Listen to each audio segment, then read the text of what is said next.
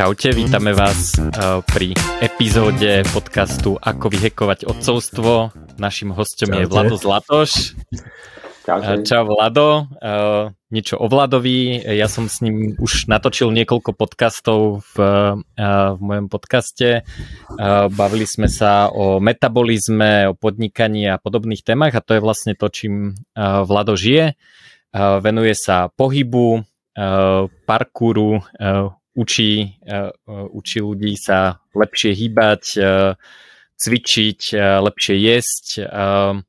Má projekt Neseda, čo je taká super stolička, možno môžeš pre tých, čo sú na videu aj ukázať vzadu, tam je, tam je jedna, um, jedna stolička, je to, je to teda stolička, na ktorej sa nemusí len sedieť, ale môže sa tam robiť všeličo iné a cieľ je teda mať um, striedať polohy a trošku používať uh, viac telo inak ako len tak, že sedíme za počítačom, čo je teda môj bežný problém.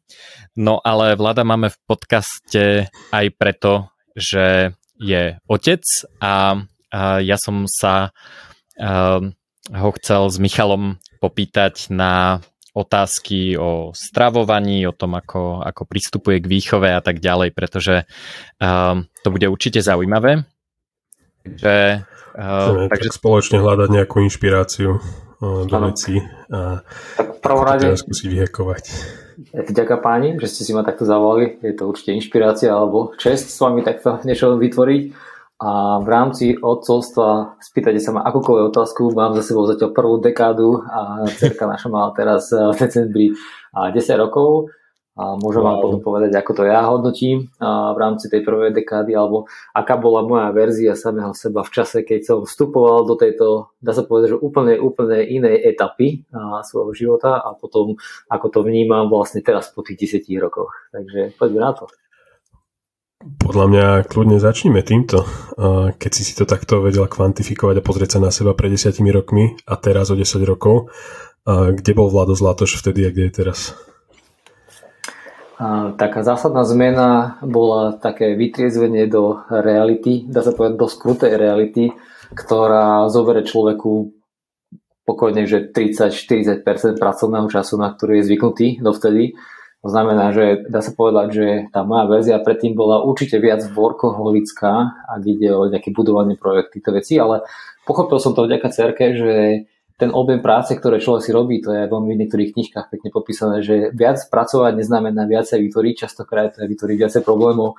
Takže a dosť mi to dalo také dobré lekcie v tom, že začal som dosť e, niektoré veci aj selektívne ignorovať a hlavne potom začal rozmýšľať tým, že tá otázka, ktorú som si aj veľa kladol, že čo najcennejšie a najužitočnejšie môžem urobiť práve teraz tým, čo mám aj časovým blokom, tak tá otázka sa vyšplhala na úplne že top hit parádu akéhokoľvek prostého vnímania tej reality, pretože jednoducho No kým sme mali tú cerku doma a nešla potom napríklad do jaslíčiek alebo tak, tak proste ešte to bolo celkom fajn, že to dieťatko, je, tam ten servis okolo neho je nejaký, hlavne v noci, potom je to trošku také narušené, aj ten spánok a neviem všetko možné, ale už pamätám si presne na dní a, môžem sa potom porozprávať, že čo robím každý rok v cerke, aké také výročné video, tak pamätám si na deň, kedy už to nemluvňatko začalo byť mluvňatko a začal sa dosť aktívne hýbať. Čiže nie len tak, že sedí pri mne a spinka pomaly a ja sa pozerám a pracujem nejako zúfalo, ale už sa začína sa aj hýbať. No tak si pamätám napríklad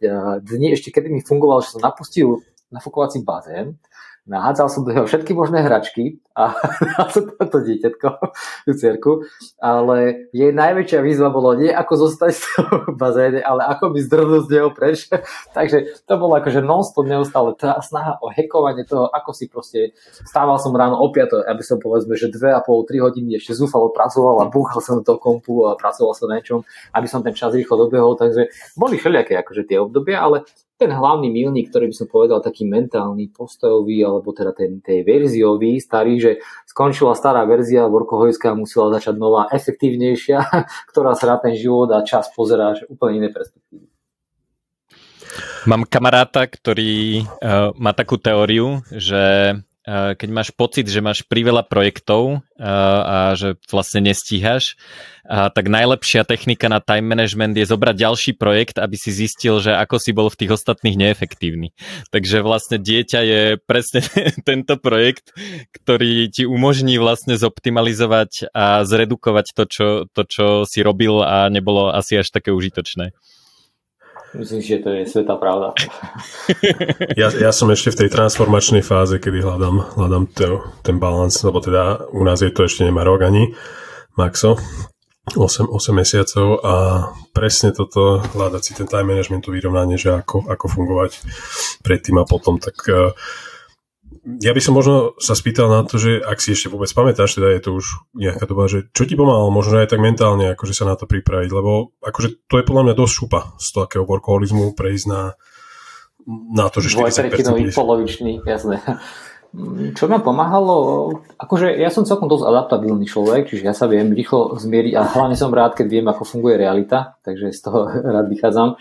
Ale čo mi pomáhalo je určite nestratiť sám seba a základný hodnotový systém, ktorý predtým fungoval dobre a funguje aj naďalej, ale aby som to teda vysvetlil, je, že že sú určité hodnoty ako keby v živote človeka, ako je zdravie, neviem, napríklad aj okolo toho pohybu, že neviem si predstaviť, že by som sám seba strátil natoľko, že by som prestal pracovať na tej svojej verzii. Takže vždy bolo akože esenciálne si vyhradiť ten čas aj sám pre seba, či už teda v pracovnej rovine, lebo to zase zachraňuje rodinu, ale potom aj v tej osobnej rovine, lebo to zachraňuje mňa, a následne tú rodinu. Hej. Takže tak ako Baťa hovoril, že najprv vybuduj seba, až potom podnik alebo niečo podobné, hej, tak, tak inou, iný, iným slangom povedané, že to pracovanie na tej lepšej verzie samého seba nikdy nemá ísť do nejakého úzadia, lebo keď človek, človek sám seba stratí, tak potom sa veľmi ťažko vracia naspäť. Mne sa to samozrejme nestalo, to znamená, že napríklad nestučnil som, alebo nestratil som kondíciu, a to, tie asety, ktoré som budoval proste dlhé roky predtým,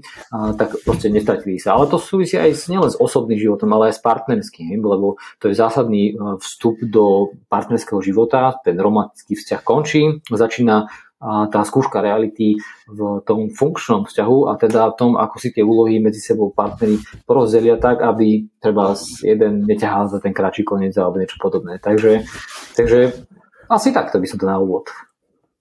Nestratiť samého seba. To je, to je výzva. Presne, presne jedna z vecí, ako nestratiť samého seba, je aj tento podcast teraz.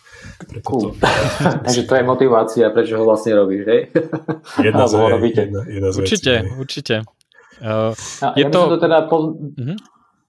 No, len by som doplnil, že vlastne, ale v tom pilieri toho, ako nestratiť samého seba, okrem toho, že si človek alokuje ten čas na seba nejako, tak ho treba využiť v tom, že napríklad uh, psychohygiena vďaka pohybu je určite jedna z esenciálnych vecí, ktoré proste by v tom režime dňa toho muža alebo to je jedno, aj muža alebo ženy mal zostať, pretože to pomáha udržiavať nielen, že tón svalov, metabolizmu, takéto veci. To sú sekundárne príčiny, ale primárne ten mentálny výkon. To znamená, že tú silu nervov, pretože ako náhle sa tá sila nervov stráca, tak sa stráca už vlastne všetko ostatné a prirodzene sa stráca aj človek sám pred sebou.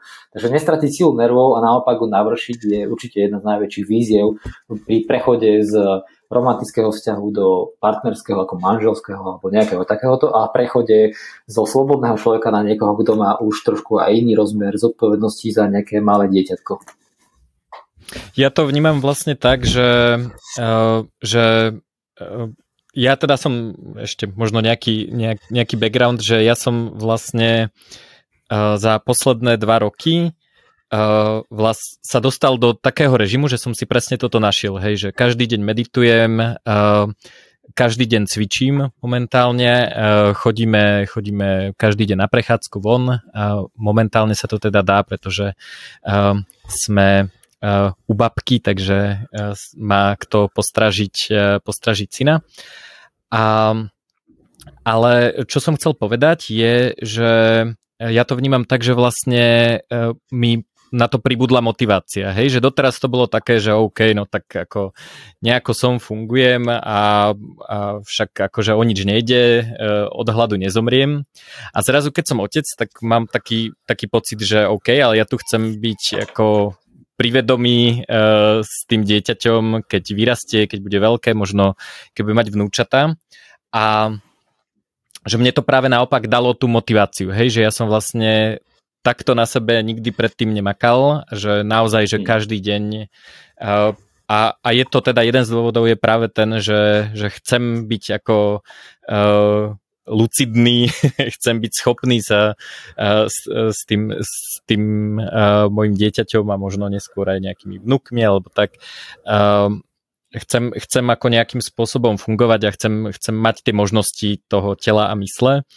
A, um, a to, ako sa rozhoduje podľa mňa teraz cca v, našom veku, hej, že, že to, je, to je taký ten biohacking, že nie, niekde okolo 40 sa niečo stane a keď, keď ľudia ako nič nerobia, tak to proste ide dole vodou a už 50 60 to začína byť cítiť. Ale, ale je to podľa mňa zvratiteľné, ale je to zvratiteľné každodennými každodenným, každodennou činnosťou. Nie, nedá sa na to podľa mňa zobrať nejaký liek v 60 že reset tela a zrazu všetko funguje super, ale, ale vlastne teraz to treba robiť. Takže pre, mne to ako naopak dalo tú motiváciu. Ale čo, čo, no. Že ja už síce 40 som, ale čo som chcel povedať, že to zvrátiť, ja by som to doplnil, že vôbec tomu nedostať sa ani, aby mhm. nebolo no, nutné presne, niečo presne. zvrátiť. To znamená, že vlastne jedna z najraritnejších ľudských vlastností, alebo aj schopností je konzistentnosť.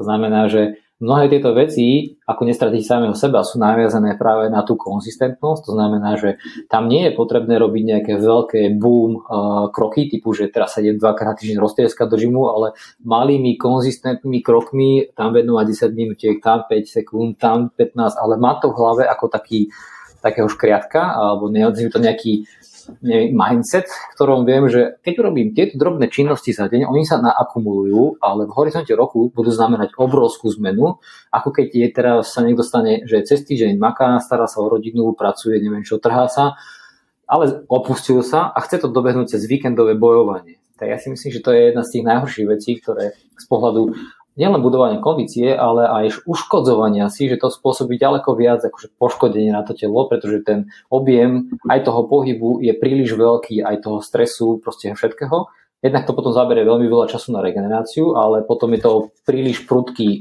ten kolotoč a, a to vôbec aj zďaleka nie je optimálne.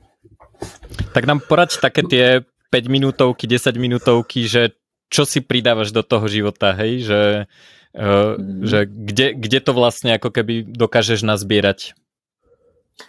Napríklad, keď sa pozrieš, čo mám zavesené tuto hore nad týmito dverami, tak toto sú nie síce hrazda, hrazdu mám vonku na dvore aj s kruhmi, aj s lanom a tak ďalej a so všelijakými ďalšími pomockami, ale už len takáto drobnosť, že má doma hrazdu zavesenú alebo nejaké takéto úchyty, tak za každým, keď idem okolo, za každým sa zavesím, za každým proste urobiť niečo s prostami, za každým sa pritiahnem, za každým robím niečo, čiže voči gravitácii no vyvíjam si všelijaké takéto špeciálne stoličky a klačadla, ktoré ma nútia a geometriu tela mení, to znamená, že tá tonizácia tela je neustále počas celého dňa a keby sme si mali povedať, že ktorá jedna z tých headlinov aj to, jedného z tých mojich problémov, že projektu je, že ktorý, ktorá pozícia na pracu je tá najlepšia, tak odpoveď je, že tá ďalšia.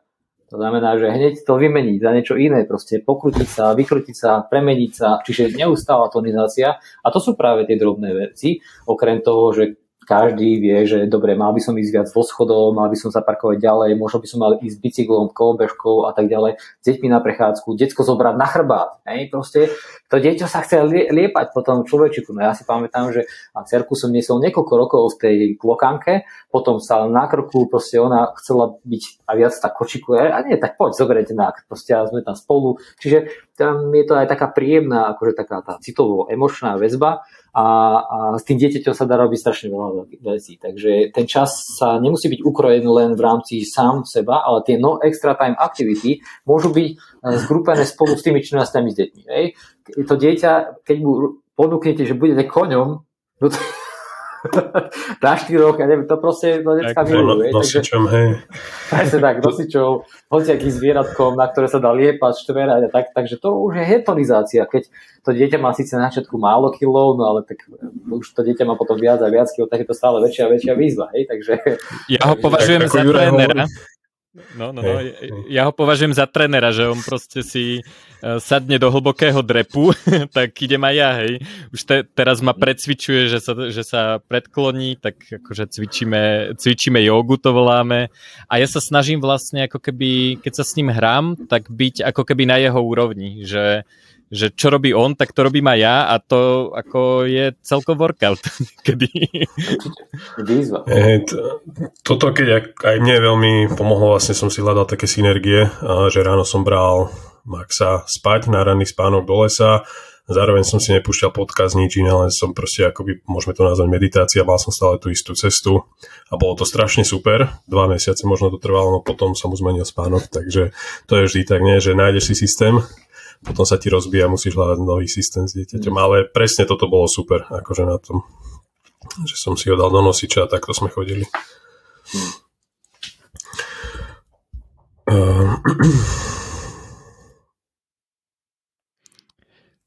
No, a ďalšie, ja som, ja som sa chcel teda opýtať ešte, že uh, či máš nejakú konkrétnu stratégiu na komunikáciu s dcerou. Že to je taká ako... Um, alebo neviem, že stratégiu, možno skôr spôsob.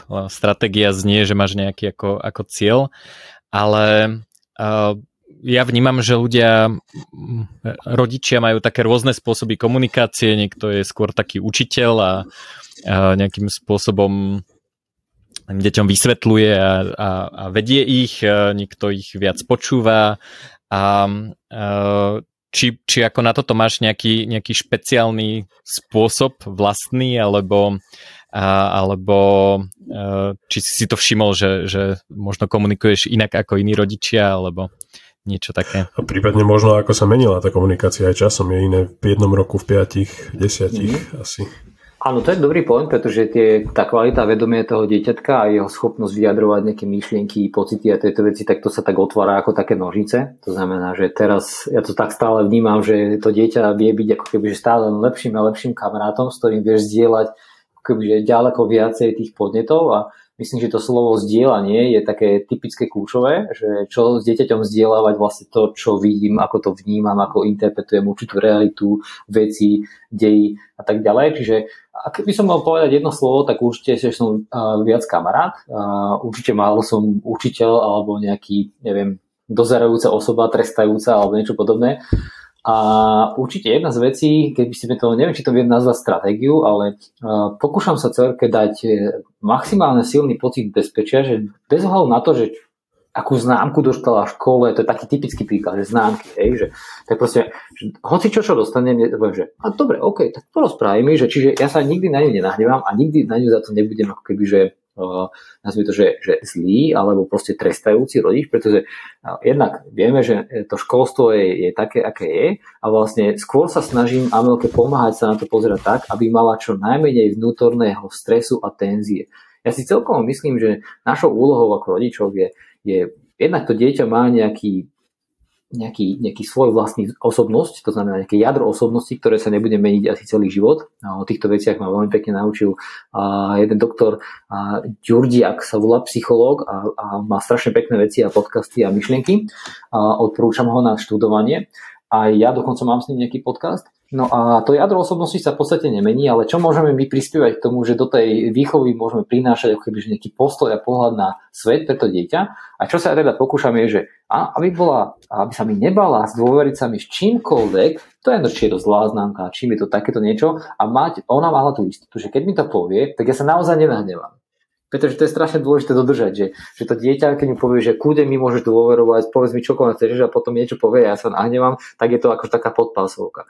Takže jedna z tých vecí, ktoré sa pokúšam urobiť, je maximálne najsilnejšiu citovú väzbu, je to síce abstraktný pojem, ale citová väzba je celkom dobre definovaná aj u Gábora Matého, to je taký maďarský, on je psychiater, alebo psychoanalytik, neviem presne, už som zabudol, ale on pracoval veľa s ľuďmi, ktorí drogujú proste niekde v New Yorku, v nejakých tých štvrtiach, proste, čiže majú maximálne robustné skúsenosti o tom, prečo ľudia vlastne uh, majú sklony, aké majú. A myslím si, že tie zárodky toho, že prečo ľudia majú problémy, a to sa pokúšam vyvarovať, je, že stratili tú citovú väzbu s nejakými dôležitými rodičmi a našli si tú citovú väzbu s ľuďmi, s ktorými si ju nikdy v živote nemali nájsť. Môžem to príklad povedať, že sú to nejakí rovesníci a tie deti chcú niekam patriť a keď tá silná citová väzba nie je od rodiča, tak to dieťa si ju prirodzene nájde niekde inde. No lenže keď si ju nájde v skupine mladých ľudí alebo detí, ktoré proste majú trošku iné hodnotové systémy, tak preto to dieťa neposlúcha, preto je vzdorovité, preto robí si čo chce alebo sa zdá byť, že je v puberte alebo niečo podobné, lebo tá citová väzba sa s tým rodičom takto rozpustila a naviazala sa niekde inde. Lenže tento hodnotový rámec nie je kompatibilný s tým hodnotovým rámcom toho rodiča, čo je prirodzené. A, a toto je napríklad jedno z tých e, odporúčaní aj u nich, že držte si svoje deti. Držte si svoje deti a vytvárať si s nimi takú citovú väzbu, ktorá v podstate, podľa mňa, keď to, ak to zvládneme do prvých 10-15 rokov, tak ona tá citová väzba podľa mňa stane na celý život.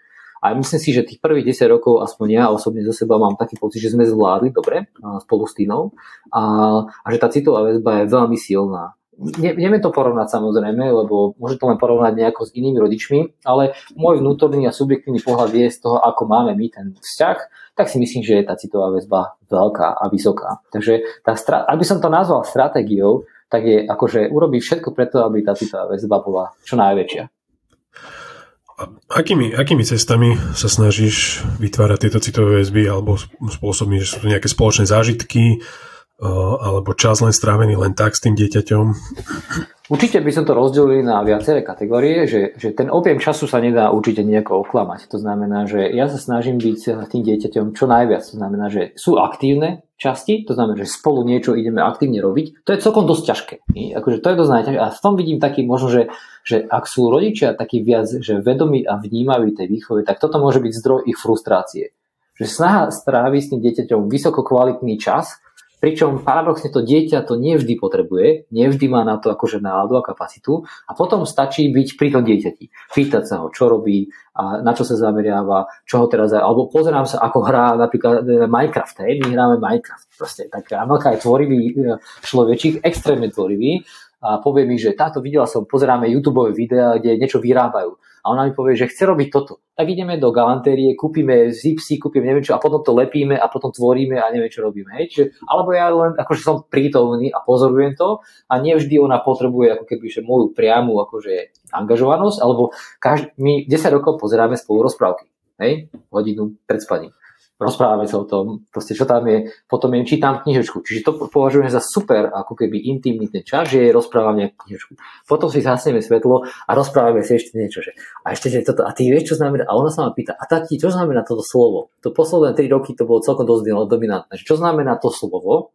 Alebo ja sa jej opýtam, Amelka, niečo rozprávame, rozprávame a potom ma napadne, že ej, a že ty vieš, čo je znamená význam tohto slova? A ona povie, že neviem. No tak ideme si to vysvetľovať, chápeš? Čiže komunikácia a, a význam slov, pretože význam slov dieťaťa 10-ročného je nejaká náplň, v 15 už bude iná, ale v 5 neexistuje nič v tej náplni, takmer, takmer vôbec nič. Takže zaplniť tie slovíčka nejakým konkrétnym príkladom alebo niečím, je veľa práce. Co, akože s tým môžeš zabiť v podstate strašne veľa času s tým dieťaťom a tam tá citová väzba vzniká, lebo len tak sa rozprávate, má, ona ide, ideme auto, ona má svoj playlist, hej, proste obľúbených pesničiek a ráno si robíme náladičku cestou do školy, hej, tak pýtam sa jedno, uh, že ktorá pesnička a tak. A napríklad potom tieto pesničky sa jej ocitnú v jej celoročnom videu, to vám potom porozprávam, že vlastne robíme z celého roka, zoberiem všetky fotky, videá veci a postriham to podľa mesiacov január, február až december a to video trvá asi 15 minút, máme ich už 10, takže to je taký môj 20 ročný projekt, že už som v polovici a ona si strašne na tie videá pozera. A potom, keď prídu nejaké kamošky, tak pustí a tam rozpráva niečo. A babka mi nedala toto, a toto mi zakázala, a ona takéto všelijaké veci, bábikov, no proste tam sú zahrnuté všetky kolektívne skúsenosti, vedomosti a, a dianie v tej rodine. A ja sám seba vidím, vidíme sa tam s Tinou a vidíme Anelku, ona sa vidí. A keď budem mať 20 takýchto videí do 20. roku života, tak zoberte si, čo si mi pamätáme z detstva No tak na, na, na týchto prstoch zrátaš možno nejaké kľúčové udalosti, ktoré vlastne sa ti udiali, veci, ľudí, alebo nejaké príjemné, nepríjemné veci a ona bude mať takto na, na palete akože rok za rokom, rok za rokom, že od prvého narodenia, to je prvé video, jak ho vyťahli z brúška, jak tam mekala, tak proste od toho prvého momentu má 10 takýchto videí 15 minútových na každý rok. To je super video, sme videli, ďakujem za zdieľanie. A je to super nápad, ja do toho určite tiež pôjdem. Uh, editovanie videí ma celkom baví, takže to si ma inšpiroval. Uh, ja som vlastne spravil um, synovi e-mailovú adresu a ja mám zase taký, taký akože spôsob komunikácie s ním do budúcnosti, že mu môžem kedykoľvek napísať e-mail a niekedy, keď zhodnotím, že už je ten čas, tak mu odovzdám heslo k tej e-mailovej adrese a môže si pozrieť, už tam má nejaké, nejaké maily, že, že očakávame tvoj príchod a ako sa cítime a tak ďalej. Ale toto video je ešte také lepšie, no lebo ako, ako samozrejme e-mailom mu môžem poslať aj fotku, ale tak fotky mám v nejakom archíve, ale uh, to zostrihané video má taký o dosť e, silnejší emočný náboj, takže toto sa mi páči ešte viac, takže do, to, do tohto ja určite, určite pôjdem. A, takže to je, to je určite dobrý, uh, dobrý tip podľa mňa na také zbližovanie a, a presne to, čo si vravel, že, že čo si pamätáme z detstva. No. Hmm. Ešte do toho videa teda môžem povedať nejaké ďalšie kľúčové veci, že ja zoberiem aj Tinin mobil, proste zavolám babke, detkovi, proste všetkým, že pošlite mi fotky všetky, čo máte za za celý rok a mne to trvá asi tak, môže to trvať aj 10 hodín asi, kým to celé editujem, pozbieram, roztriedím a urobím koláže fotiek, lebo neoplatí sa dávať jednu fotku a za 3 sekundy ďalšiu a potom tak urobím 3 náraz na jeden screen, dajme tomu, hej. Keď sú nejaké podobné alebo z toho mesiaca.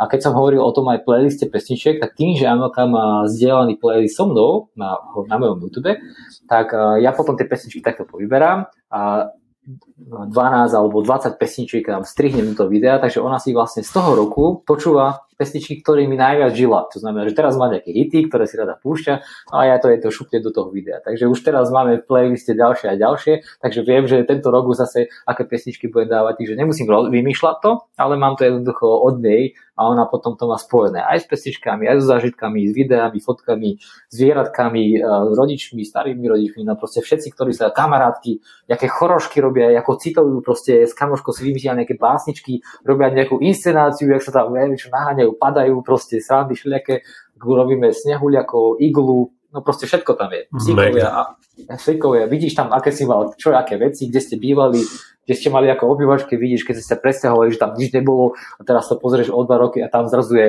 húština, hej, samé kvety. Takže vlastne to je aj pre nás taká, keby taká dobrá akože pomôcka a pripomínať si, aké boli veci kedysi, kde sme boli, na akých výletoch, proste tam všetko celý rok je za 15 minút viditeľný. Pamätáš si, keď, keď prvýkrát vnímala toto video? Lebo teda robíš ho už 10 rokov od narodenia, ale asi keď mala 1, 2, 3, možno to tak ako, ako nevnímala, ale že kedy je to tak došlo, že čo to vlastne... Mm, povedal by som, že okolo takého 4. 5. roku možno a, a väčšinou to video slúži tak, že ja to potom, keď to postrihám, ono to začína oslavou a končí to oslavou. To hm. video začína a končí oslavou. Hej? A vlastne ono, to posielame potom babke, detkovi a nejakým rodinným príslušníkom, ako by sa trošku tak pobavili, obzvlášť štýlov. My žijeme v Bratislave sami v podstate e, nemáme tú blízku ako keby rodinu, takže musíme im ako keby takto, nie že musíme, no chceme im poslať proste nejaké približenie nášho života a oni sa takto potom môžu potešiť spolu s nami, alebo keď prídu Amelky na nejaké kamošky, no tak ona rada pustí proste tamto video, toto, alebo keď je oslava. Takže asi myslím, že už až, až po takom 5. 6. roku života začala vnímať, že, že však ja mám aj takúto pamiatku alebo niečo a teraz je to, že a nepozrieme si, keď si rozprávala o babke, mm. tam tie veci, alebo a nepustíme si takže máme potom celkom dobrú zábavu. A to je presne tá citová väzba, ktorá vzniká a len sa posilňuje, že ten, že ten káblik potom sa navezuje, navezuje, navezuje a proste už je to takéto späté. Takže to je jeden zo spôsobov, ako to urobiť. No ja musím povedať, že pozeranie videok uh, uh, je uh, je Neová zábavka už teraz, má 18 rokov, baví ho to výrazne viac ako rozprávky. Vždy mu poviem, že pozri sa, tu si bol maličký a to bolo pred dvoma týždňami. ako, strašne rýchlo rastie. A, ale teda jeho to baví, hej, že, že on si ako, ako keby aj mám pocit, že si tak uvedomuje a upevňuje, že, že čo sme robili a vždy sa ho pýtam, že kde to bolo, on ukáže, že kde sme to robili, čo to bolo, že aj sa, aj sa o tom rozprávame, čiže podľa mňa e, to má význam už teraz, že myslím si, že to dokáže vnímať, že, že čo to je a ako to funguje. Určite, určite. Keď jedna z vecí, čo, čo veľakrát, keď som sa bavil aj, aj s otcami a s rodičmi, bolo, že, že keď ma pripravovali na to, že nemá, nemajú očakávania. Podľa mňa to sa úplne nedá, vždy má človek nejaké očakávania a má nejaké, nejaké plány, ako to bude vyzerať. Ty si ako rozmýšľal nad tým predtým, než si sa stal otcom a aké boli nejaké plány, očakávania a ako sa to potom zmenilo? Ako si ich upravoval neskôr? Ako, ja som si istý, či by som to nazval očakávaniami. My sme dostali vlastne od lekára odporúčanie, že asi by bol taký dobrý správny čas, ako keby že na dieťa. A tak som si povedal, že OK, tak keď je to takto, tak poďme na to. no ale to očakávanie, že my sme, nemali, nemali sme žiadne očakávanie. Nám sa to podarilo prakticky hneď na začiatku, to znamená, že to úsilia, že keď teda sme sa dohodli, že dobre, tak ideme teda sa o to pokúšať, tak sa nám to podarilo v podstate hneď. Ale ak sa pýtaš na nejaké očakávanie, že aké bude to dieťa, alebo že aké typy očakávania... Aké bude odcovstvo?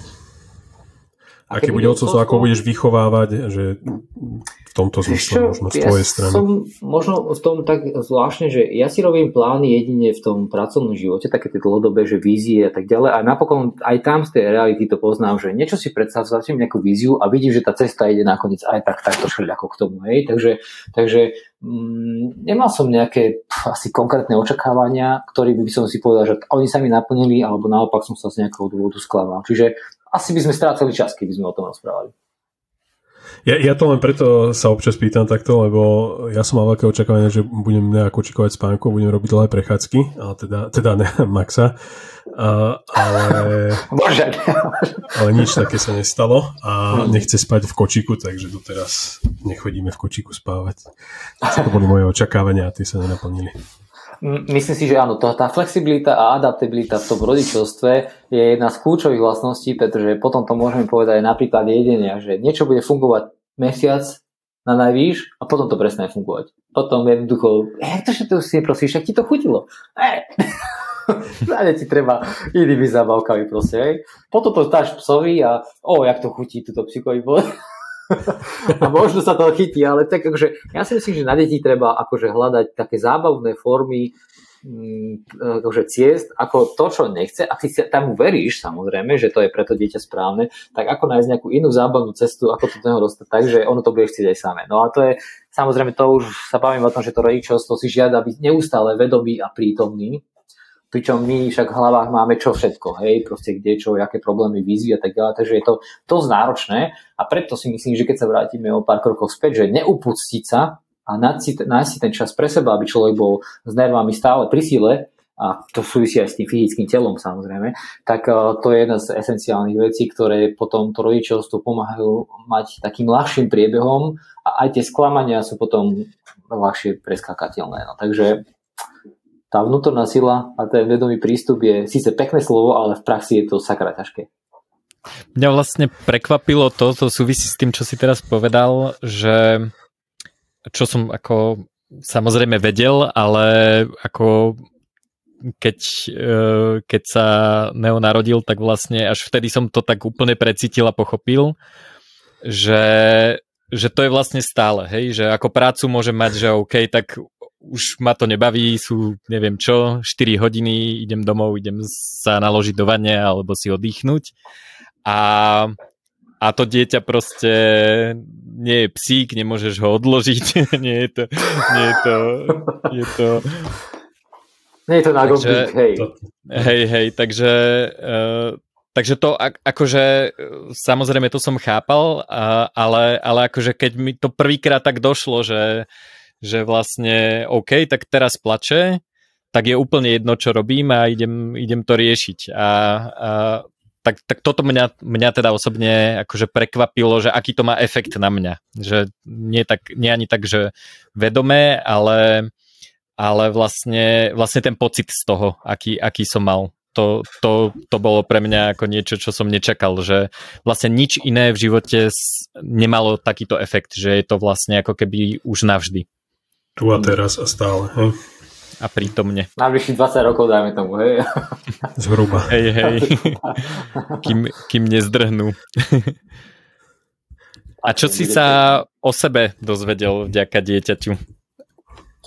ja, ja myslím, že takéto štandardné kliše, že dieťa je akože takým zrkadlom toho rodiča, tak ja si myslím, že to akože samozrejme platí na 100%. Obzvlášť, že čo, čo by som povedal, že oveľa dôležitejšie, čo dieťa zrkadlie, sú práve tie postoje. To znamená, že spôsob, ako my filtrujeme ten svet, ako ho vnímame, tak buď priamo vedome, alebo aj nevedome to na to dieťa prenášame a potom to dieťa zase takým istým spôsobom filtruje tiež ten svet. Čiže podľa mňa, že ak výchova nejaká existuje a má niečomu pomôcť, tak by mala pomôcť tomu dieťaťu nastaviť taký hodnotový rámec, ktorý je povedzme, že pre ten život alebo zdravší život kompatibilný. To znamená, že, že keď som sa, keď poviem, že, že keby som ja nedodržiaval, povedzme, že nejako verejne známy, niečo robíme vo verejnosti. Ale keby u nás doma to tak nevyzeralo, tak to dieťa ti to dá sakar akože vyžrať. To znamená, že, že vieš, u nás proste, aj keď ide o to stravovanie alebo pohyb proste, tak my niečím žijeme a to dieťa to prirodzene tým žije. A, čiže minimálne to zrkadlo, preto som povedal, to zrkadlo je taký typický akože prípad a, či by som ešte povedal niečo iné, že čo som sa o sebe dozvedel vďaka dieťaťu? No, dozvedel som sa to, že mám mám viac, väčšie sklony k takému starostlivosti, že, také, že, že mám rád tú starostlivosť o to dieťa, to som sa o sebe dozvedel, to znamená, že páči sa mi byť akože v prítomnosti toho dieťaťa a, a robiť pre neho nejaký typ servisu, ktorý je akože žiaducí, nazvime to. A, a, a potom, keby sme to presunuli do tej, že naučil som sa byť viacej stratégom biznisu, to znamená, že podarilo sa mi za ten čas vybudovať vlastne dve organizácie alebo firmy, ktoré proste majú aj nejaké už tie obraty alebo aj nejaký ten počet týmu ľudí. Takže z toho pohľadu som sa musel zamyslieť nad tým, že aké strategické pracovné aktivity musím vykonovať tak, aby som sa stal do istej miery istým spôsobom nepotrebný aj keď teda nedá sa to úplne až takto nazvať, ale v obidvoch projektoch, e, keby som teraz odišiel a zatvoril dvere, tak vlastne oni sú svojstojné, oni ma v podstate nepotrebujú, pokiaľ nie hovorím o tom, že chceme ten projekt ďalej rozvíjať a otvárať nové vízie a nové smery s nimi, ale dá sa povedať, že obidve tie projekty, to znamená, že aj tie tréningy pre deti, čo máme aj dospelých v Skillaboch, v štyroch mestách na Slovensku, máme asi tisíc detí a 500 mládežníkov a rodičov, wow. tak vlastne to sú projekty, ktoré sú samostatné, ktoré proste môžu fungovať prakticky úplne bezo mňa a takisto projekt neseda. Aj keď tam sa, vždy je v tom projekte niečo, čo sa dá robiť, a, ale to som sa napríklad dozvedel o seba, že som dosť pritlačil na pílu v tom, ako viacej potom menej riešiť veci, ktoré sú individualistické a neviem, aké vedomosti, ktoré som naakumuloval, som za, začal zaabolovať do nejakých produktov, služieb alebo vecí, lebo mi to dávalo zmysel, že proste ja to nemôžem robiť uh, konzultácie osobné a papuškovať stále dokola to isté, tak sa to spraví online program, že tu máte mhm. všetko na pozrieť a ja už nemôžem proste vám viac konzultovať, už sa to nedá, už prepáčte. Takže tuto máte program a tu sa v tomto programe môžete doedukovať a aj tak by ste mi za to zaplatili trikrát toľko, ale vás to bude stať ešte aj menej, len si to musíte odskákať. Takže áno, mm-hmm. že v tom mhm. pracovnom živote tá systematickosť a budovanie nejakého systému tomto smere som tu skills ako keby viac posilnil. A v tom osobnom živote, akože trpezlivosť, adaptabilita, to sú také typické možno, ale, ale to páči sa mi to zrkadlo. Myslím si, že to dieťa dá tomu človeku presne takú spätnú väzbu do života, akú potrebuje a vždycky je to nejakou formou kopanec. Hej, že proste zobuca, no, že proste to dieťa tie zrkadlo, či dobrou alebo zlom. Takže asi mm-hmm. tak. Mm-hmm. Ty si v nejakej tej odpovedi spomenul, že ako rodičia sme v dnešnej dobe a mali by sme byť, alebo čaká sa, že budeme oveľa vnímavejší aj voči tým, voči tým deťom.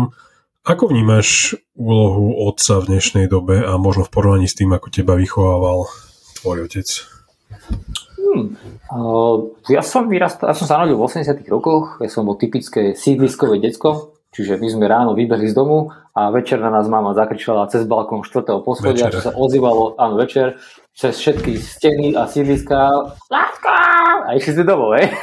Ale medzi tým sme boli proste s chalami, proste stávali sme, ja neviem čo, zo snehu, skákali sme z elektrárny, hrali sme náňačky, schovávačky, bicykle, všetko sme už, zodrali sme lopty a topánky a tenisky a chodili šeli kde po parkoch alebo tak. Takže ja som mal akože také samostatné detsko, detstvo, plné pohybu v podstate, nikdy som nejako aktívne nešportoval, hral som na husle napríklad. A keď hovoríš teda o tom otcovi, tak u nás to bola taká pasívna výchova, no tak e, dostali sme Lego a tak s ním som šuchotal od rána do večera, keď sme neboli zrovna vonku, takže mm, ako keby, že tá pozornosť alebo tá citová väzba je prirodzená, že v tých časoch aj tie partnerstva, aké boli, tak boli viacej, že však nejako to dáme, nejako tie deti vychováme a tak. Takže myslím, že v tých časoch sa nevenovalo deťom až toľko tej citovej pozornosti alebo tých väzieb, čo bolo asi v tých časoch také asi prirodzené. A, a viac vnímam, že tá naša výchova je akože úplne iná, radikálne iná. Je, sa mi zdá, že do toho dieťaťa je investovaných v podstate viacej pozornosti, energie a všetkého. A tým pádom aj preto tie deti, povedzme, že je ich menší počet, asi takých šta, akože tak bežne, ako keby bola kebyže väčší počet. Hej. Moja manželka napríklad, ona je štvrté, štvrté dieťa uh-huh. a, a, a ja, my sme boli dvaja. Ja som bol starší syn a potom mladší. No a m, asi je ten rozdiel hlavne teda v tej pozornosti, ktorá je tomu dieťaťu venovaná a objemu činností, ktoré sú spolu strávené. Je to ako určite istým spôsobom nepomer. No, ako ja toto vnímam veľmi na takom príklade, že keď som hovoril s tým kočikom a so spánkom v kočiku, že teda to, to max v žiadnom prípade, tak jedni rodičia aj druhí rodičia hovoria, že však, však nechajte ho, nech sa tam vyplače a on zaspí. Hej? Hmm. A toto my akože úplne nevieme dať a teda celý to asi tak fungovalo. E, Neviem to dať aj preto, že to nechce nechať teda, aby, aby ten Max tam toľko plakal a, a bol sám, ale aj teda kvôli mojim ušiam. A toto podľa mňa je akože veľká zmena. Že, že keď mám povedať za jeden príklad za, za tie, uh, za, za všetko. Hm, a ty teraz hovoríš o tom príklade, že či dieťa nechať plakať alebo nie, to je otázka? Hej, hej. Ale, nie, to som len chcel akože nadviazať na to, na ten uh, rozdiel vo výchove alebo možno vo vnímaní toho, čo bolo kedysi a čo, čo je teraz, tak, tak len príklad za nás. Ja to vnímam aj tak, tak ako keby, že uh, že vlastne taký, e, to bol taký skôr kolektivistický prístup, nie? že vlastne uh, že ako dieťa má ísť do škôlky, tam sa o neho postarajú, tam nech sa hrá s kamarátmi a vlastne akože úloha rodiča je pracovať a vlastne v nejakej inštitúcii, škôlke, škole sa o neho postarajú, že mm. ako vo všeobecnosti, ja som napríklad, mne sa rodičia venovali celkom dosť, ale mám pocit, že ako keby tá úloha, že, že kto sa tomu dieťaťu má venovať, sa teraz viacej individualizuje na tých rodičov. Že, že predtým to bolo ako OK, však tu je dieťa, tu je dvor, tu sú susedia, chod sa hrať, rob si čo chceš a potom akože keď sa máš niečo naučiť, tak tu je škola a ako v tej škole sa to nauč a, a vlastne akože úloha rodičov je v tom, aby e, mali deti desiatu a aby ich dopravili do tej školy a aby mali čo jesť na večeru a, a aby, ma, aby si mali čo obliec. Hej, že, e, že toto, toto ja tak vnímam, že to vlastne bol ako keby rozdiel medzi medzi to výchovou vtedy a, a teraz, že teraz ako sme ako odišli trošku z toho socíku, tak e, vlastne e, tá úloha rodiny je dôležitejšia, ako keby tieto dôležité úlohy nechceme nechávať na až, tak, až v takej miere na, na tieto inštitúcie. To je, ja to tak vnímam, neviem, či, či um, úplne, um, úplne som si to vymyslel, ale to je, to je taký môj, uh, môj pohľad. Ja myslím, že to je tak podobne. A tým, že my sme bývali v sídliskách, tak vždycky sa ešte aj stávalo aj také niečo, že nie, že by sme doma nemali čo jesť, ale vedel som, že susedka robila vždy dobré rezne a tak ako mali som ju zaklopal a opýtal som sa, že Evička nemáš rešeň a proste dala mi do ruky rezeň a ja som išiel von a išiel sa ďalej hrať. Je. Takže potom som prišiel ešte aj druhýkrát, ale to sú také akože milé veci, že, že áno, že je tam asi taká väčšia mm-hmm. skupina ľudí, že nie je tá citová väzba taká silná, povedzme, s menšou skupinou ľudí, ale ty si ju vytváraš podľa toho prostredia. No ale a povedzme, že to prostredie tiež bolo na niečo dobré, že asi sa rodičia až tak nemali tú obavu od nás, že ja si neviem predstaviť, že by som teraz cerku pustil niekde, že choď si niekde medzi sídliska a choď si, neviem, robiť čo chceš, hej, a potom na teba večer zavolá. Však vtedy neboli ani mobily, nebolo proste nič, proste bola len komunikácia cez kričanie, hej, a keď nebolo počuť, no tak hej, mm. asi si dosť ďaleko.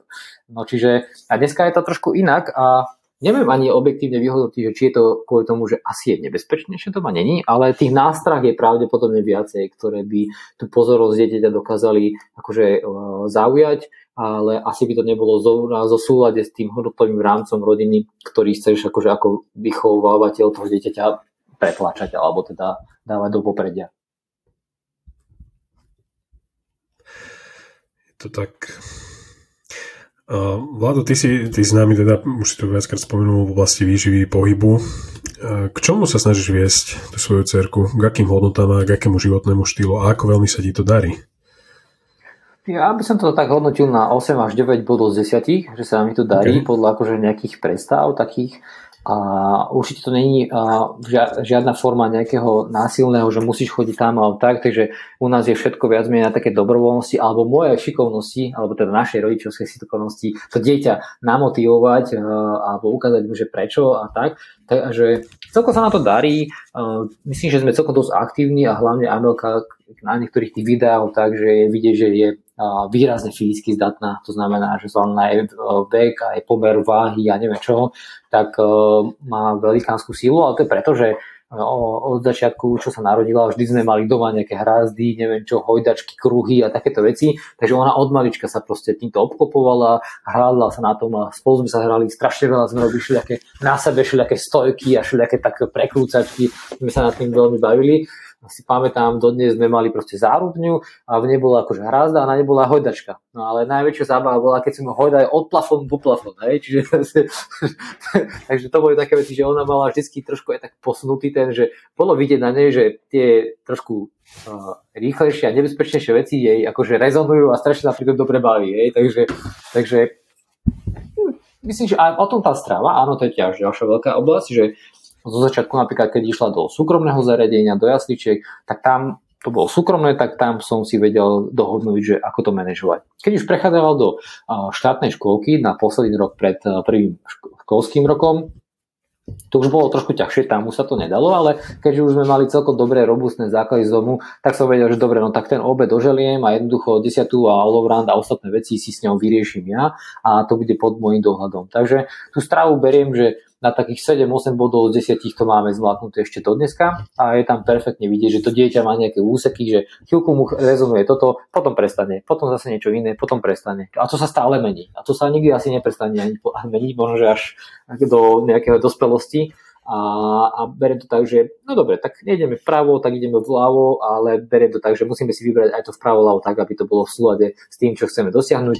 Takisto aj také, že sladkosti a takéto veci, tak máme základné veci, že otázka, tatinko, čo si môžem dať také, že a keby som si chcela toto dať lizatko, čo si musím dať tuto ešte v chladničke také zdravé, aby, aby som si mohla dať teraz to lizatko. Hej? Takže máme určité dohody a veľmi pekne sa nám akože darí dodnes zatiaľ dodržiavať a preto hovorím, že takých 7, 8, niekedy samozrejme aj viacej a niekedy samozrejme aj menej bodov, ale taký dobrý priemer okolo osmičky určite. Takže akože, a berme to tak, že ja viem, že v realite neexistuje nič ako perfekcionizmus, to znamená, že vždycky to bude akože, alebo treba na to tlačiť na pilu, tak proste, no dobre, no tak daj si, no tak potom to dobehneme inak. Čiže nerobím z toho nejakú vedu a netlačím na pilu, že tak toto musíš a inak sa nepohneš zo toho alebo niečo podobné, takže to u nás také neexistuje. Dokonca ja Amelke vôbec jedlo ani neponúkam, a ja uh-huh. počkám na to, až kým si sama vyžiada, že je smedná, alebo treba papať a tak ďalej. Takže my nemáme zaužité žiadne nejaké časové zvyklosti, že presne vtedy sa stoluje a budeme tam sedieť a nepohodneš sa. Hej? Takže u nás je to veľmi flexibilné a učím tú cerku, aby sa naučila počúvať to svoje telo, lebo to seba poznávanie je jedna z tých najväčších, nazvime to, že úloh alebo toho učenia, ktoré my v tom verejnom priestore presadzujeme, že to seba poznávanie. Pomocou platformiem, ako je strava, to je taká malá platforma, pohyb je už oveľa robustnejšia platforma a jednu z takých najrobustnejších platformiem na seba poznávanie považujem podnikanie. Pretože tam sa o sebe človek dozvie z toho veľmi veľa. No, ale to pre deti neplatí, takže u nich zatiaľ je strava a pohyb ako základná platforma na seba poznávanie a preto dať taký dôraz na to, aby to dieťa cítilo, že kedy je čo pre neho vhodné a kedy už nie, tak to sa teda učíme zatiaľ. Ale tak prvý startup už podľa mňa tak o dva roky môže založiť.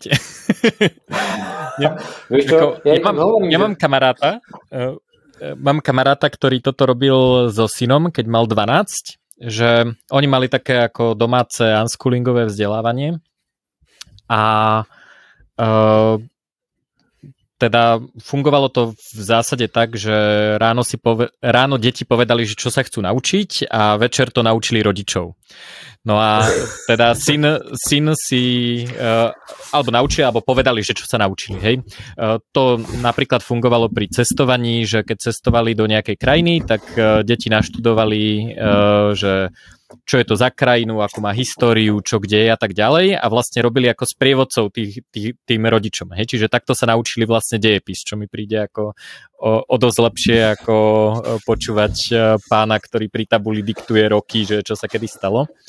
A no a pr- proste jedného dňa si syn tiež hral Minecraft a uh, hovorí, že chodil, chodil aj na nejaké, na nejaké súťaže v Minecrafte a nejaké úlohy, neviem ako to presne funguje a hovorí, že proste, že tie malé deti, malé deti, no akože do 18, ale aj menšie, že normálne tam sedia a že pijú Red Bully, že to je že úplne šialené. Hej, malý chalan povedal, už 12 ročný, čo je to za, za halus, že proste deti pijú kofeín s cukrom, že úplne, úplne zlé. No a došiel teda jedného dňa za otcom a hovorí mu, že že poďme založiť firmu na energy drinky, ktoré sú v pohode pre deti. Hej, že, že nie je to proste cukrom, bol to taký akože kvázi nejaký bulletproof e, štýl, že niečo tukové a tak ďalej. A, a normálne teda 12-ročný uh, syn sa naučil, vlastne otec mu samozrejme pomáhal, ale, ale akože nespravil to za neho. Hej, že OK, tak potrebuješ značku, potrebuješ logo, potrebuješ uh, vymyslieť to zloženie, teraz potrebuješ stránku, potrebuješ to nejako vyrobiť, predať, plechovku alebo proste nejakú, nejakú nádobu a tak ďalej. A vlastne on mal ako keby niekoľko mesačný program, že, že vlastne vytváral tento startup na tieto energy drinky. A rozprával mi o tom, takže to, takže to bolo veľmi zaujímavé. A toto, toto mi akože príde ako o dosť užitočnejšie a zaujímavejšie ako škola, pretože si to musel spraviť sám. Hej, ako nemusel to logo nakresliť sám, ale musel pochopiť, OK, tak musím to niekomu zadať, niekde to stojí, tu, tu je nejaký trh, kde, sa to, kde sú teda grafickí návrhári a vedia to spraviť. Čiže um, možno, možno, možno to už príde. o, o dva roky bude mať 12, takže čakaj, že príde, že bude chcieť robiť startup. Nebudem sa tomu brániť, samozrejme rade pomôžem a mm. je to tak, že jedna z takých najužitočnejších fóriem vzdelávania je integrované vzdelávanie, kde napríklad, ja neviem, rozbité okná sa deti naučia matematiku, telefonovať, komunikovať, rozpočtovať proste peňažky, zavolať takých majstrov, neviem čo, čiže beriem to tak, že aj pre mňa je jedna z tých veľkých víziev je, že ako treba z Amelke priniesť iný druh vzdelávania, alebo tak minimálne to suplovať tými našimi aktivitkami, kde bude rozmýšľať tak komplexnejšie v, v riešeniach a nie len nejakých memorovaniach, kde ja si viem predstaviť, že keď vytvorím e, jedného dňa taký inštitút, kde proste prídeš s deťmi a ty sa, tam bude aj cowork, tam sa aj naješ, dá si nejaký zázorový shot a detská s animátorom tam môžu liesť po prelieskách a neviem čo, ale bolo by tam aj miesto, kde by mali však tri tlačiarne, hry a tak ďalej a tá celá komunita by žila nejakými iniciatívnymi súťažami, kdeže riešime teraz tento problém, vyvíjame tu takéto veci na prsty alebo niečo, no a toto je zoznam úloh, ktoré potrebujeme vyriešiť a vyzvievať, že hoci kto sa do toho môže prihlásiť a skúšať to proste challengeovať. Hej. Takže ja si myslím, že keď aj rodičia robia na niečom a deti to vidia, ako to robia a deti sa nebudú aj môžu do toho zapojiť alebo proste prispieť a tlačiť si tam niečo, špekulovať, tak sa popri to musia naučiť 300, 400, 500 krát viacej a užitočného niečo z reálneho sveta, ako keď e, chodia do školy sa memorovať veci, tak ako sa to robí posledných, ja neviem koľko rokov, hej, veľmi veľa. Jura je obľúbený, kedy sa narodil Ľudový Štúr. Hej, vždy, vždy to zabudnem, ale vždy to vedia.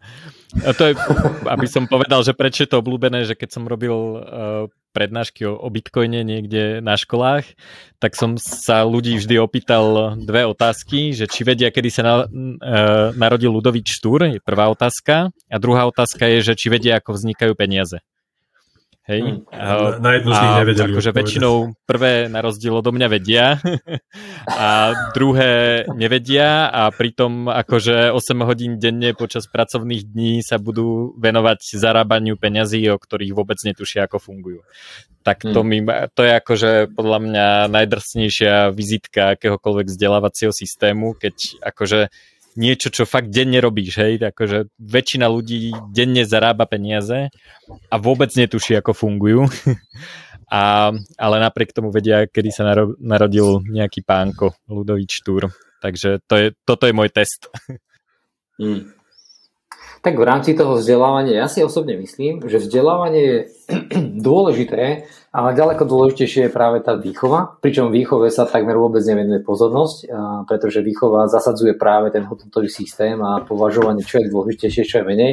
A ja budem mať teraz za chvíľočku podcast aj s Robom Chovanculiakom a na budúci týždeň a budeme sa práve o týchto rôznych všelijakých veciach baviť, ale Robovi som už vtedy hovoril nejaké také prirovnanie, že nehovor mi to, nehovor mi to, ja to chcem akože potom na podcaste na to reagovať, lebo je to veľmi dobré, ale vám to poviem, že ja si to predstavím po takej ľahkej, že vzdelávanie je ako motor. Hej, môžeš to vytúdiť na 400-500 koní, ten motor ťa má ťahať niekam dopredu, možno ti pomáha zarábať peniaze, presadiť sa a tak ďalej. že tá výchova je ten podvozok. To znamená, že keď ty máš pretunený motor, ale podvozok máš len na 100 koní teoreticky, hej, tak vlastne ten motor ťa si ťahá, ale ty si zabudol na svoje telo, opustil si sa, nevládzeš, máš ja neviem, veľké brucho, boli ťa šličo a jednoducho to vzdelávanie ťa má niekde ťahať, ale to telo nestíha. To znamená, že ten hodnotový systém v rámci výchovy a prístupov k svojmu telu, k stravovaniu a nejakým základným proste elementám nie je dostatočne vy, vycibrený praxou a tými vecami, tak jednoducho, keď to do teba niekto nevsadil, čo by malo byť primárne akože zo strany rodičov, tak vlastne máš len dve možnosti. A jedna z nich je, že teda stále to nepovažuje za dôležité, ale druhá možnosť je, že od 18. roku života si za seba bezpodmienečne zodpovedný a keď ťa nedovzdelávali v tomto alebo nedovychovali, tak sa musíš dovychovávať sám. Nič iné proste nie je. Takže buď to spravíš tak, že to necháš tak na nejaký voľnobeh, alebo to dovzdeláš si a dovychováš sa sám a tým pádom môžeš si potom ten 400 koňový motor vychutnať toho vzdelávania aj na to, aby ti to stíhalo aj s tým podvozkom, hej? Aby ti neotrhlo. Dekel. Inak vtipné je, že s Robom natáčame zajtra epizódu tohto okay. podcastu. Práve. Tak ho budem pozdravovať potom. super, super. Tešíme sa, má veľmi fajn eh, pohľad na vzdelávanie tiež, takže, uh, takže sa na to veľmi teším. A teda je taký, uh, ja musím povedať, že ja som k efektu nejakého vzdelávania, ktoré niekto niekomu odovzdáva dosť skeptický.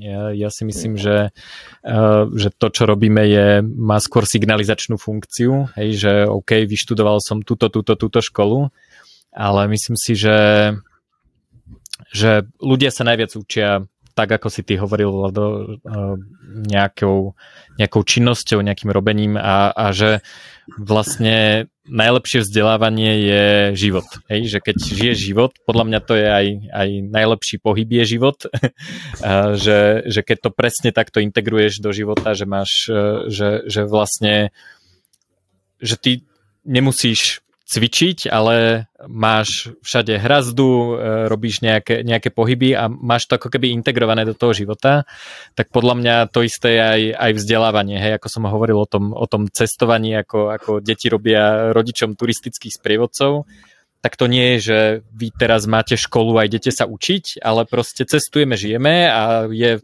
celkom fajn vedieť, že v akom meste si a ako to tu funguje a akú má históriu. Čiže, čiže um, mne sa vlastne páčia také prístupy, ktoré ti, uh, ktoré ti vlastne prepoja to, čo chceš robiť ako keby do, tej, do toho plynutia toho života. Že to nie je ako nejaká osobitná vec, ktorú, uh, ktorú uh, robíš, ale je to vlastne no, je len, len súčasť toho života. Hmm. A treba to tak ono, Myslím, nastaviť. že práve aj Robo v niektorom newsletteri o tomto písal, že vlastne jedna vec je o, naučiť sa niečo v hlave, ale potom to treba hneď aj aplikovať a ešte ideálne aj vysvetliť a vtedy vlastne akoby tú knowledge, knowledge máš a aj praktickú.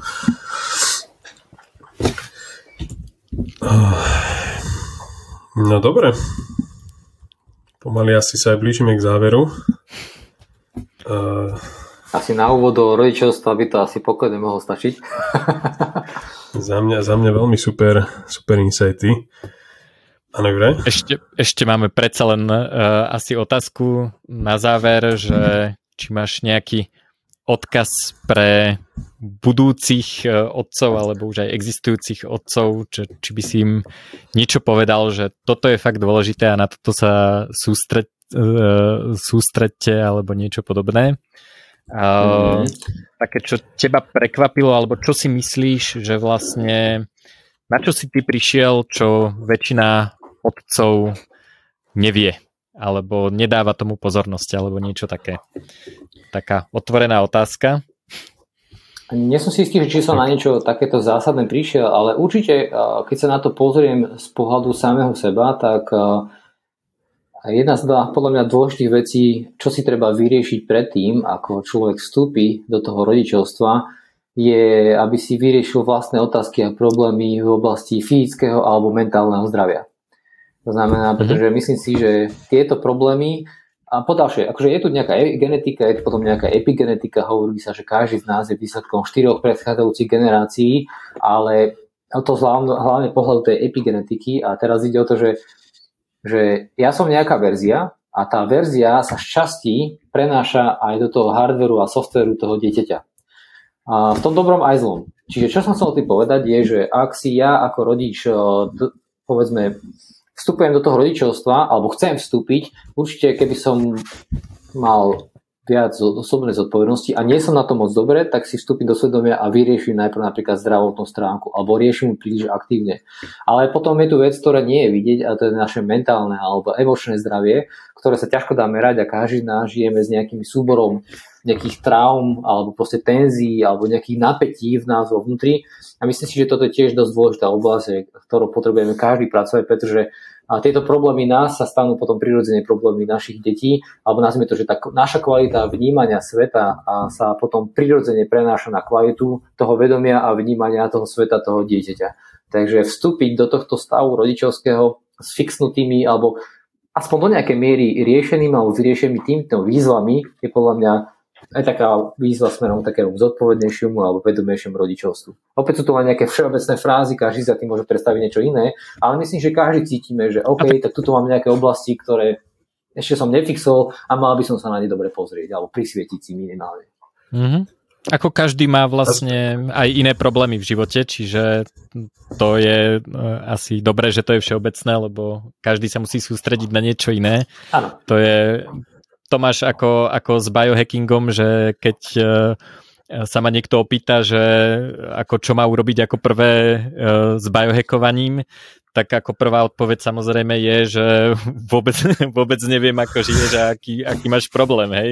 Ak spíš 5 hodín denne, tak rieš spánok, ale ja neviem, ako spíš, takže, takže vlastne ako každý, ako keby musí riešiť e, to, čo ho trápi, nejaké, nejaké iné veci.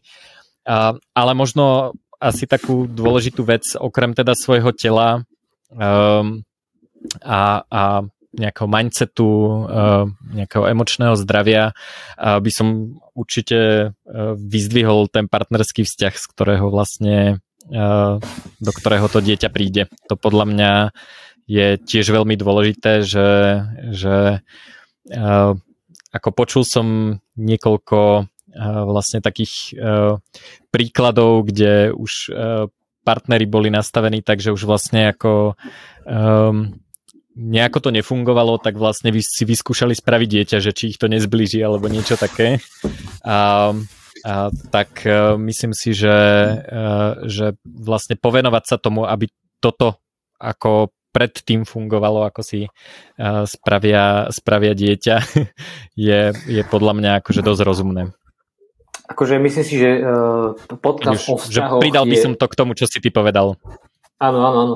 A akože keď sa bavím o tom, že o odcovstve, alebo tak, že akože bavíme sa, že my mužom niečo odozdávame, lebo sme muži, tak bavíme sa o tom, že ako to pristupovať k samému sebu. Čiže keď to tak zhrniem, tak vstupovať do partnerského alebo rodičovského sveta s čo najlepšou verziou samého seba. A to, čo si teraz ty dodal, tak to je na podľa mňa úplne samostatnú kapitolu a samostatný podcast, ale je pravda, že áno, že hey, toto je tiež určite dobrá, dobrý point, že mať to dostatočne dobre fixované aj v tom partnerskom živote, lebo však tvoje pesa, ten basement, od ktorého sa potom odvíja aj tá kvalita života toho dieťaťa, keď tí partnery sú a, tak, ako sú. No. A celej rodiny. Tak. Podľa mňa pekný záver. Perfektne. Dobre, ďakujeme. Super, ďakujeme, ďakujeme ti pekne. krásne. No a budem sa aj ja tešiť niekedy na budúce na nejaký podcast. Tak sa s vami učím a teším sa na budúce. No jasné, jasné. Ďakujeme, ďakujeme. Ďakujem, čau. čau. Thank